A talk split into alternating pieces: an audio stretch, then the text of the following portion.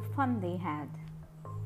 The story I shall be narrating now is set in the future, when books and schools as we now know then will perhaps not exist. Margie wrote about it that night in her diary. On the page headed 17th May 2157, she wrote, Today, Tommy found a real book. It was a very old book. Margie's grandfather once said that when he was a little boy, his grandfather told him that there was a time when all stories were printed on paper. They turned the pages, which were yellow and crinkly, and it was awfully funny to read words that stood still instead of moving the way they were supposed to on a screen, you know. And then, when they turned back to the page before, it had the same words on it that it had had when they read it the first time. Gee, said Tommy, what a waste.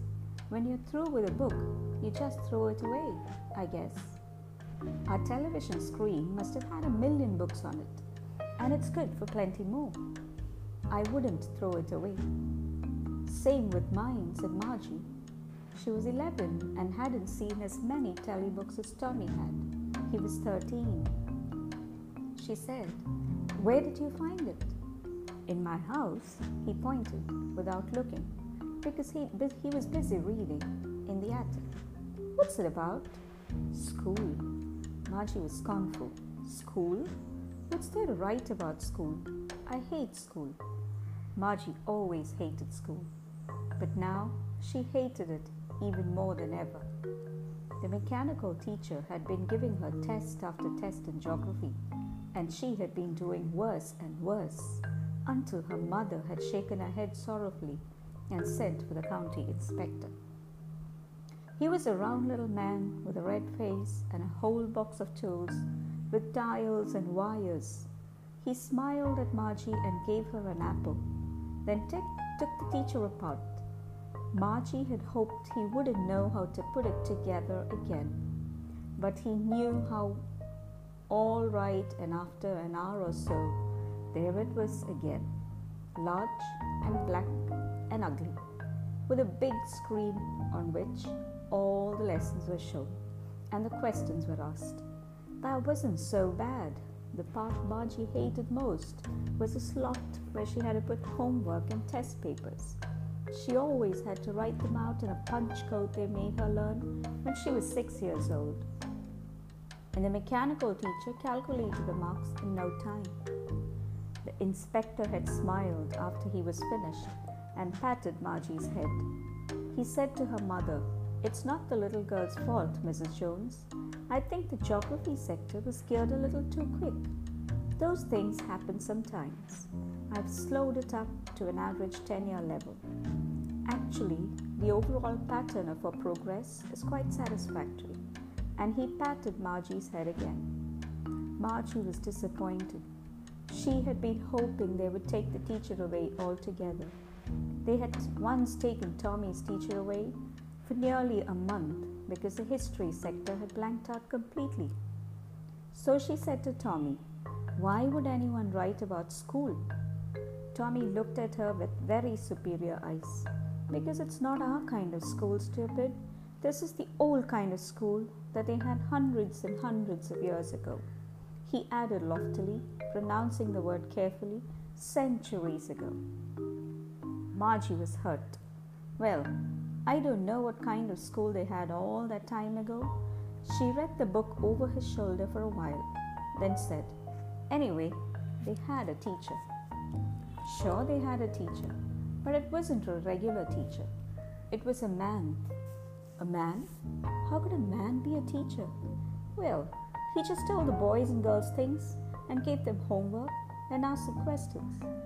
A man isn't smart enough. Sure, he is. My father knows as much as my teacher. He knows almost as much, I bet you. Margie wasn't prepared to dispute that. She said, I wouldn't want a strange man in my house to teach me. Tommy screamed with laughter. You don't know much, Margie. The teachers didn't live in the house. They had a special building and all the kids went there. and all the kids learned the same thing? Sure, if they were the same age. But my mother says a teacher has to be adjusted to fit the mind of each boy and girl it teaches, and that each kid has to be taught differently. Just the same, they didn't do it that way then. If you don't like it, you don't have to read the book. I didn't say I didn't like it, Margie said quickly. She wanted to read about those funny schools. They weren't even half finished when Margie's mother called, Margie, school.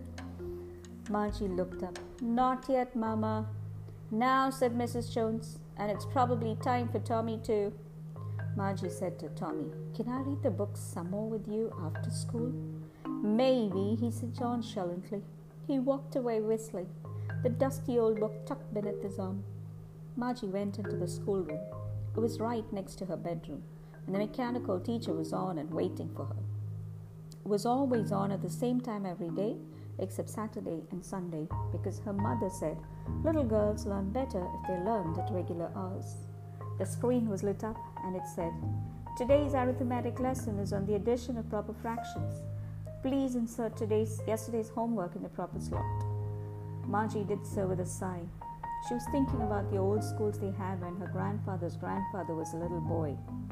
All the kids from the whole neighborhood came laughing and shouting in the schoolyard, sitting together in the schoolroom, going home together at the end of the day. They learned the same things so they could help one another with the homework and talk about it. And the teachers were people. The mechanical teacher was flashing on the screen. When we add fractions, half and one fourth, Margie was thinking about how the kids must have loved it in the old days. She was thinking about the fun they had.